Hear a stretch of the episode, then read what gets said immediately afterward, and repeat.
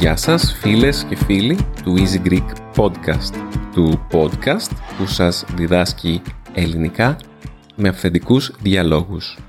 Είμαι ο Δημήτρης και το σημερινό επεισόδιο προοριζόταν να είναι διάλογος με τη Μαριλένα, γιατί επιστρέψαμε πριν λίγες μέρες στην Καστέλα, στην Αθήνα, όπου έχουμε τα δύο μας στουντιάκια, σπιτικά ουσιαστικά στουντιάκια σε διαφορετικά μέρη της πολυκατοικίας. Αλλά για κάποιο λόγο το ίντερνετ μας δεν λειτουργεί σήμερα και είναι η τελευταία μέρα που μπορώ να ηχογραφήσω στην ώρα μου, έτσι ώστε να βγει αυτό το επεισόδιο στην ώρα του. Και τελικά αναγκάζομαι να κάνω ένα επεισόδιο μόνος μου για εσάς. Ρώτησα τη Μαριλένα, πω πω, δεν ξέρω, τι να, δεν ξέρω για τι πράγμα να μιλήσω. Δηλαδή, οκ, okay, το προηγούμενο επεισόδιο που έκανα solo εγώ, που ήταν για το κλιματικό πένθος, μου βγήκε σαν ανάγκη να τα βγάλω από μέσα μου. Αλλά σήμερα για τι πράγμα να μιλήσω, είμαι απροετοίμαστος τελείως. Και εκείνη απλά μου είπε, ε, μίλα για την επιστημονική φαντασία, το ξέρεις ότι εμένα δεν με ενδιαφέρει καθόλου, ευκαιρία να τα πεις.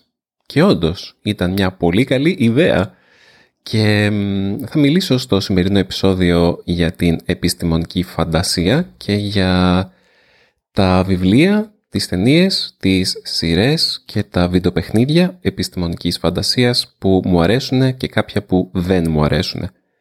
Αν η επιστημονική φαντασία δεν σας ενδιαφέρει, δεν ξέρω αν έχει νόημα να ακούσετε αυτό το επεισόδιο, μπορεί και να σας εμπνεύσει, γιατί θα μιλήσω για την επιστημονική φαντασία με έναν τρόπο που ίσως να μην έχετε σκεφτεί ποτέ και γιατί μου αρέσει βασικά. Καταρχάς να πω ότι αυτό το έναυσμα ίσως για αυτήν την κουβέντα είναι ότι η Μαριλένα με βλέπει που μέσα σε τέσσερις μήνες έχω διαβάσει τέσσερα βιβλία μιας πολύ μεγάλης σειράς βιβλίων επιστημονικής φαντασίας που λέγεται The Expanse. Ε, κάθε ένα από αυτά τα βιβλία είναι πεντακόσιες σελίδες περίπου και από τον Απρίλιο έχω ξεκινήσει να τα διαβάζω. Τον Οκτώβριο θα βγει το ένατο βιβλίο της σειράς. Αρχικά σκόπευα να έχω τελειώσει τη σειρά μέχρι τότε, αλλά δεν νομίζω ότι η ζωή μου έτσι όπως είναι τώρα θα μου το επέτρεπε αυτό. Αλλά νομίζω ότι το ότι ξεκίνησα και το πέμπτο βιβλίο πριν λίγες μέρες, ε, είμαι σε έναν καλό ρυθμό, δηλαδή δεν χρειάζεται να ψυχαναγκαστώ να τα τελειώσω όλα πριν βγει το ένατο βιβλίο. Αυτά τα έκανα μόνο με Harry Potter και τέτοια πράγματα όταν ήμουνα εφηβάκι. Το Expanse μου αρέσει τόσο πολύ γιατί είναι εξαιρετικά καλογραμμένο. Το διαβάζω στα αγγλικά γιατί δεν έχει μεταφραστεί δυστυχώς στα ελληνικά και πολλά από τα βιβλία και τα έργα που θα αναφέρω δεν έχουν μεταφραστεί στα ελληνικά.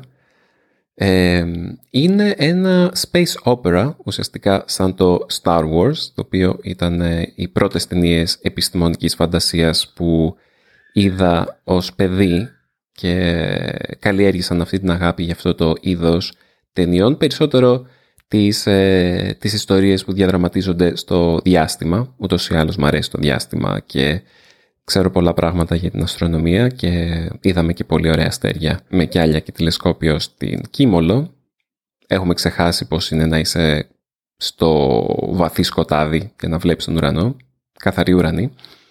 Τέλος πάντων, ε, το Star Wars βέβαια δεν είναι καθαρή επιστημονική φαντασία, γιατί όπως λένε πολλοί, η ιστορία του θα μπορούσε να υπάρξει και υπάρχει μάλιστα, γιατί ο George Lucas είχε εμπνευστεί από τις ιστορίες του Kurosawa, του Ιάπωνα σκηνοθέτη, και η ιστορία του Star Wars ε, μπορεί να μεταφερθεί σχεδόν αυτούσια στην ε, φεουδαρχική Ιαπωνία.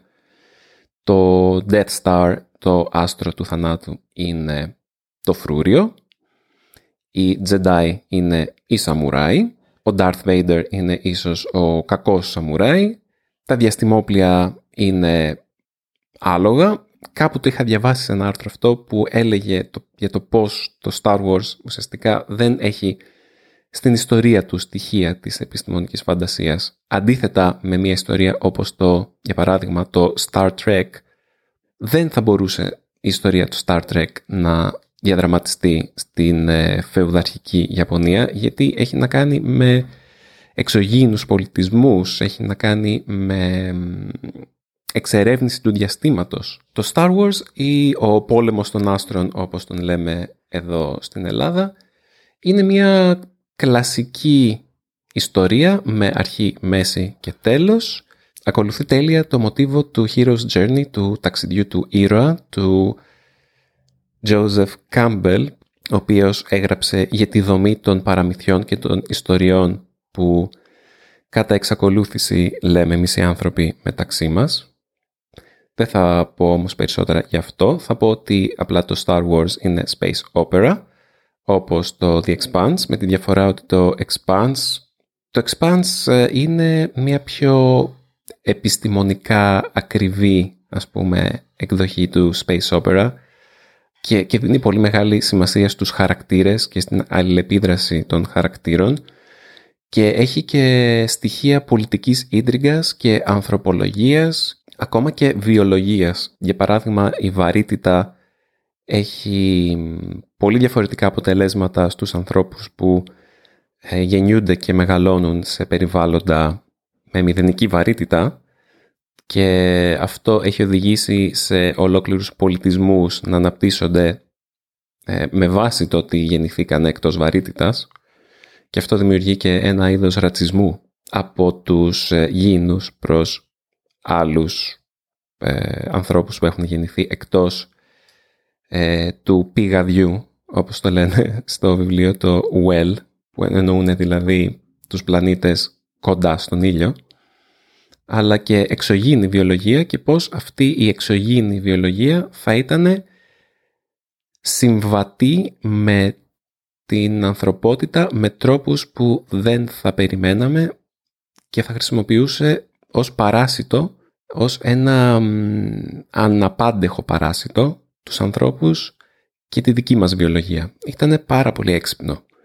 Και κάτι τέτοιες λεπτομέρειες, πέρα από την πάρα πολύ καλής ποιότητας δράση στο βιβλίο και την αλληλεπίδραση των χαρακτηρών, ε, αυτές οι λεπτομέρειες ε, ικανοποιούν και ένα κομμάτι μου πιο εγκεφαλικό μου, κομμάτι που γουστάρει ε, την επιστημονική φαντασία, που διερωτάται το τι θα γινόταν αν συνέβαινε αυτό. Ε, άλλα βιβλία τα οποία ασχολούνται με αυτού του είδους την επιστημονική φαντασία είναι τα βιβλία της κυρίας Ursula Le Guin, ή δεν ξέρω πώς τη λένε, Ursula Le Guin, πώς λένε στα αγγλικά ακόμα δεν είμαι σίγουρος. Αυτή η κυρία έγραψε ένα από τα αγαπημένα μου βιβλία, τον αναρχικό των δύο κόσμων, που στα αγγλικά λέγεται The Dispossessed, και είναι για δύο πλανήτες, δύο δίδυμους πλανήτες κατά βάση, που είναι κοντά ο ένας στον άλλον, όπου ο ένας είναι σαν τη Γη και ο άλλος είναι σαν τον Άρη, αν ο Άρης ήταν κατοικήσιμος κατά κάποιον τρόπο, και δείχνει ουσιαστικά πως ε, υπήρξε ένας, μια επανάσταση στον πλανήτη Παυλαγή, όπου έστειλαν τους επαναστάτες στον δεύτερο πλανήτη και αυτοί εκεί ανέπτυξαν μια αναρχική κοινωνία. Η αναπαράσταση αυτής της κοινωνίας με τα καλά της και με τα κακά της είναι η πιο πιστική αναπαράσταση μιας αναρχικής κοινωνίας που έχω διαβάσει στη ζωή μου. Δεν νομίζω ότι κάποιος αναρχικός θεωρητικός θα μπορούσε να το έχει περιγράψει καλύτερα από ό,τι έκανε η κυρία Ursula Le Guin πριν σχεδόν πενήντα χρόνια. Οπότε προτείνω τον αναρχικό των δύο κόσμων σαν βιβλίο ακόμα και σε ανθρώπους που δεν νομίζουν ότι θα τους άρεσε η επιστημονική φαντασία. Είχαμε πάει μάλιστα σε ένα πάρτι με τη Μαριλένα που είχε ως θέμα τον αναρχικό των δύο κόσμων και ήταν από μια ε, θεατρική ομάδα που μάζευε λεφτά για να κάνει ε, παράσταση με θέμα τον αναρχικό των δύο κόσμων, και αυτό ήταν το τελευταίο πάρτι στο οποίο πήγαμε πριν την πρώτη καραντίνα και τον κορονοϊό. Πολύ ωραίο πάρτι στο μηχανουργείο, στο Πολυτεχνείο, από αυτά τα πολύ underground πάρτι που πας και σου μένουνε. Και είχε και ωραίο θέμα και ήταν και μέσα στις απόκριες, οπότε είχαν πει σε όλο τον κόσμο, να, σε όλους τους προσκεκλημένους να ντυθούν ανάλογα. Εμείς δεν το κάναμε βέβαια, ντροπή μας. Άλλο της κυρίας Ursula Le Guin ήταν το The Lathe of Heaven.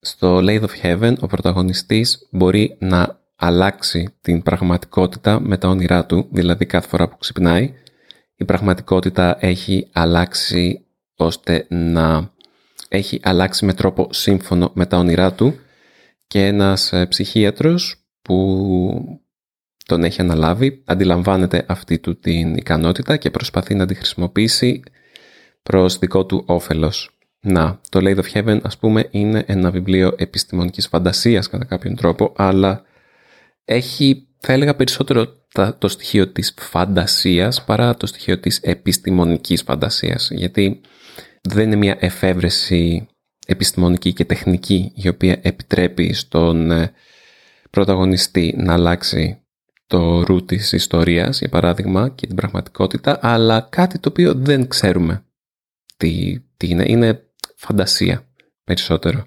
Ενώ η επιστημονική φαντασία βασίζεται περισσότερο στα τεχνολογικά επιτεύγματα. Γι' αυτό ασχολείται και με το διάστημα, με τα ρομπότ, με την βιοτεχνολογία, αλλά έχει πλάκα γιατί, όπως λένε, κανένα έργο επιστημονικής φαντασίας δεν προέβλεψε το ίντερνετ. Προβλέψανε πολλά άλλα πράγματα τα οποία δεν έγιναν πραγματικότητα, αλλά το, το ίντερνετ ήρθε από το πουθενά και άλλαξε τη ζωή μας για πάντα. Διαφήμιση.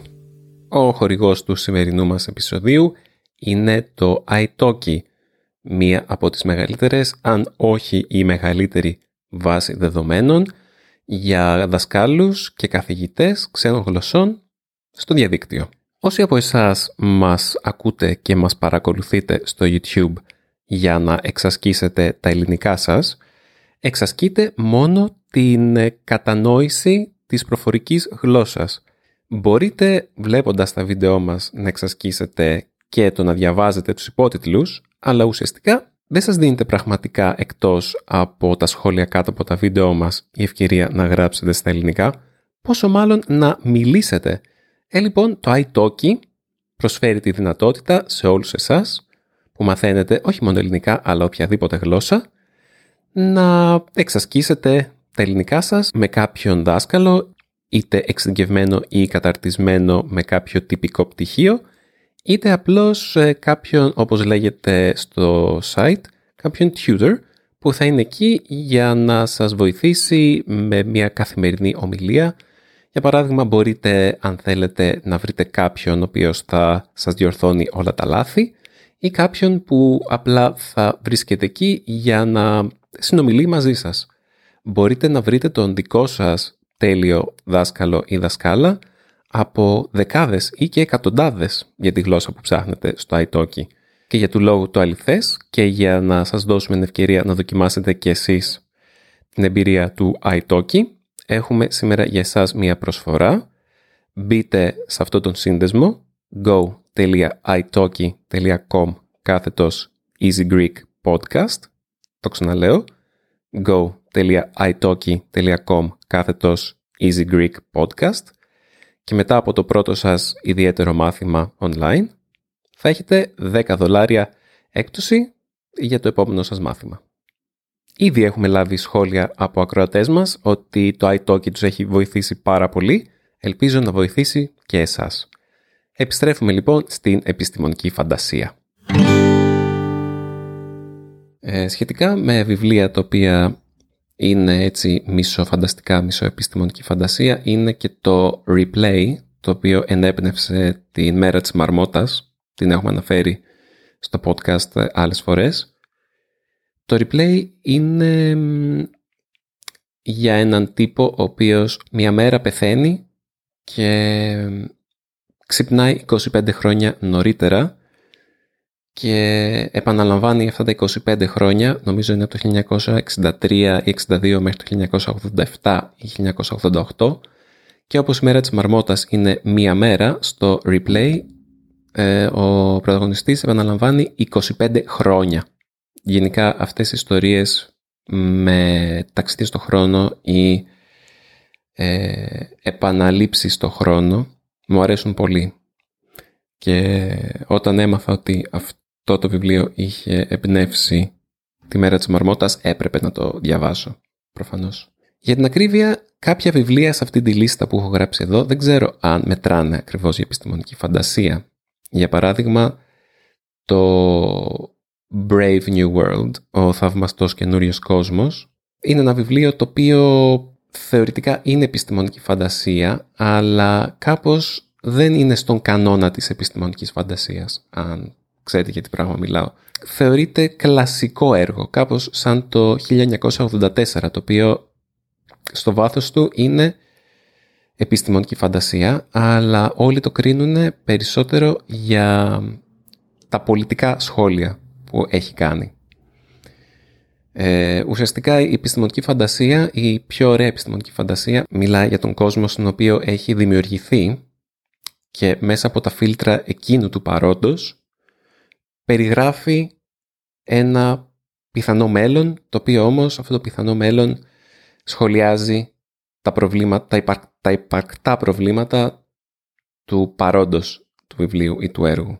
Και νομίζω ότι και, το, και τα πιο πετυχημένα βιβλία αυτού του είδους ε, είναι διαχρονικά, γιατί σχολιάζουν ε, προβλήματα τα οποία ακόμα δεν έχουμε εξαλείψει, όπως είναι το Brave New World, θαυμαστός καινούριος κόσμος, και το χίλια εννιακόσια ογδόντα τέσσερα, το οποίο μάλιστα χίλια εννιακόσια ογδόντα τέσσερα ε, φέτος ε, έληξαν τα πνευματικά του δικαιώματα και έχουν εμφανιστεί στα ελληνικά βιβλιοπωλεία, δεν ξέρω, πολλές ανεξάρτητες μεταφράσεις του βιβλίου, και αυτό απλά μου φαίνεται ενδιαφέρον, ότι υπάρχουν τέσσερις πέντε ε, διαφορετικοί εκδοτικοί οίκοι που έχουν φτιάξει δικές τους εκδόσεις του βιβλίου. Σχετικά με τις ελληνικές μεταφράσεις, ε, προσπαθώ να διαβάζω τα ξένα βιβλία ή τα βιβλία που έχουν γραφτεί στα αγγλικά, στα αγγλικά, γιατί πολλές φορές ε, η ελληνική μετάφραση είναι απλά αδιανόητα κακή. Ένας ε, φίλος του Easy Greek, ο Roman, μου είχε κάνει δώρο το Stalker ή το Πικνίκ δίπλα στον δρόμο, λέγεται. Είναι ένα έργο επιστημονικής φαντασίας που μας ήρθε από τη Σοβιετική Ένωση και η ελληνική μετάφραση είναι από τα αγγλικά, όχι από τα ρώσικα, και αυτό φαίνεται ξεκάθαρα στο βιβλίο. Μεταφράζουν αυτούσιες ε, εκφράσεις και λέξεις που δεν βγάζουν κανένα νόημα στα ελληνικά, και μου θυμίζει λίγο το επεισόδιο, το προηγούμενο επεισόδιο που κάναμε με την Ιωάννα, που σχολιάζαμε ε, αυτούσιες φράσεις που παίρνουν κάποιοι και τις μεταφράζουν στα ελληνικά χωρίς να το σκέφτονται, και ο μεταφραστής έκανε ακριβώς αυτό, και ήτανε, το αποτέλεσμα ήταν αστείο, άσχετα που μερικές φορές δεν καταλάβαινα τι συνέβαινε, και απλά δεν, αυτό το βιβλίο δεν κατάφερα να το τελειώσω ποτέ, το άφησα στη μέση, αν και είχε κάποια δυναμική. Αυτό μου δείχνει ότι άμα ένα βιβλίο θα σου αρέσει ή όχι, έχει να κάνει όχι μόνο με το ίδιο το βιβλίο, έχει να κάνει και με τη φάση που είσαι εσύ όταν το διαβάζεις, την ηλικία σου, τις εμπειρίες σου, τη φάση ζωής σου, τη διάθεσή σου, αλλά και άλλα πράγματα, όπως είναι η μετάφραση του βιβλίου, που μπορεί να ακούγεται όχι τόσο σημαντικό, αλλά πραγματικά είναι πολύ σημαντικό, γιατί ουσιαστικά διαβάζεις μια έκδοση, μια εκδοχή του έργου στη γλώσσα σου, που θα έπρεπε να αναπαριστά όσο πιο πιστά γίνεται την αρχική έκδοση, και αυτό φυσικά είναι σχεδόν αδύνατο. Δεν ξέρω αν αυτός είναι ένας λόγος που δεν έχει μεταφραστεί και το The Expanse στα ελληνικά. Ούτως ή άλλως στην Ελλάδα δεν έχουμε και τόσο μεγάλο κοινό ε, επιστημονικής φαντασίας. Συγγνώμη αν ακούγατε το Baby και σας απόσπασε την προσοχή. Που λέτε, το Expanse είναι γεμάτο από ορολογία που έχει να κάνει με το διάστημα και τη διαστημική και διαστημόπλια και τέτοια, τα οποία θα ήταν πολύ δύσκολο να μεταφραστούν στα ελληνικά. Οπότε δεν ξέρω αν αυτός είναι ένας, ένας λόγος που δεν έχει υπάρξει προσπάθεια να μεταφραστεί αυτό το βιβλίο. Ένα από τα πιο ωραία βιβλία επιστημονικής φαντασίας που έχω διαβάσει είναι το Dune, το οποίο θα βγει και στην ταινία κάποια στιγμή. Έχει αναβληθεί πάρα πολλές φορές ήδη λόγω της πανδημίας. Νομίζω θα βγει, δεν ξέρω πότε θα βγει. Το περιμένω πάντως με ανυπομονησία. Και το Dune συγκεκριμένα είναι από τα πρώτα βιβλία τα οποία εφήβραν τη λέξη οικολογία. Δεν ξέρω άμα είναι αλήθεια, αλλά γράφτηκε το χίλια εννιακόσια εξήντα πέντε. Δεν ξέρω κατά πόσο υπήρχε η οικολογία σαν έννοια τότε, αλλά σίγουρα αυτό το βιβλίο ασχολείται πάρα πολύ με το θέμα της οικολογίας, με το θέμα της εξοικονόμησης νερού και με το πώς ένας πολιτισμός ο οποίος έχει σκληραγωγηθεί μπορεί να διαφθαρεί αν ξαφνικά γίνει, έχει πολύ μεγάλη πρόσβαση σε πόρους και πλούτο και πώς αυτό που λένε ότι οι κακουχίες είναι αυτές που δημιουργούν τον πολιτισμό. Δεν ξέρω αν είναι αλήθεια, αλλά είναι κάτι ενδιαφέρον που μπορούμε να σκεφτούμε. Άλλη μια πρότασή μου για ένα βιβλίο που διάβασα σχετικά πρόσφατα είναι το Earth Abides. Είναι ένα βιβλίο που γράφτηκε μετά πολεμικά την ίδια χρονιά με το χίλια εννιακόσια ογδόντα τέσσερα για την ακρίβεια. Το χίλια εννιακόσια σαράντα εννιά κυκλοφόρησε και κοιτάζει την κατάρρευση του πολιτισμού. Ο πολιτισμός καταρρέει από κάποια ασθένεια, κάποιον ιό αν θυμάμαι καλά, και ο πρωταγωνιστής τον δαγκώνει ένα φίδι στην αρχή του βιβλίου και αυτό υποτίθεται τον προστατεύει από τον ιό, κάπως εξουδετερώνει τον ιό και ταξιδεύει σε όλη την Αμερική. Ξέρω εγώ, το ενενήντα εννιά τοις εκατό του πληθυσμού έχει απλά πεθάνει και βοηθάει στο να χτιστεί ένας καινούριος πολιτισμός από τα συντρίμμια του προηγούμενου. Ακούγεται πολύ παιγμένο, βαρετό και τετριμένο, αλλά ίσως επειδή γράφτηκε το χίλια εννιακόσια σαράντα εννιά η προσέγγιση είναι παλαιακή και αυτό μου αρέσει. Δηλαδή είναι παλαιομοδίτικο, είναι παλαιομοδίτικη επιστημονική φαντασία, αν θέλει να, το, να την πείτε επιστημονική φαντασία, και προβάλλει και τις αξίες της εποχής της μεταπολεμικής Αμερικής, οπότε θα το πρότεινα. Ε, τέλος τέλος, ε, η πρόταση της εβδομάδας μου έχει να κάνει και με αυτό. Έχει να κάνει με το μετά την καταστροφή και δεν μπορούσα να σκεφτώ βιβλία στα ελληνικά τα οποία έχουν να κάνουν με αυτό. Βιβλία, οπότε θα προτείνω το Μετά την καταστροφή του Αρκά, ένα από τα παλιά βιβλιαράκια του Αρκά. Το θυμάμαι να το διαβάζω όταν ήμουν μικρός. Ο Αρκάς πλέον έχει χαλάσει, όλοι μας παλιοί φίλοι του Αρκά συμφωνούμε, αλλά το συγκεκριμένο βιβλιαράκι μου έχει μείνει, οπότε σας το προτείνω.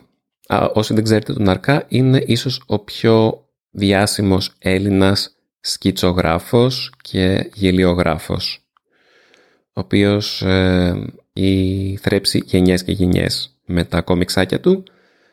Τα παλιά του είναι τα πιο καλά φυσικά, δεν θα πρότεινα σε κανέναν να διαβάσει τα τελευταία, αλλά τεύχη όπως Μετά την καταστροφή ή ο Ισοβήτης ή Χαμηλές πτήσεις είναι σίγουρα καλές προτάσεις από μένα.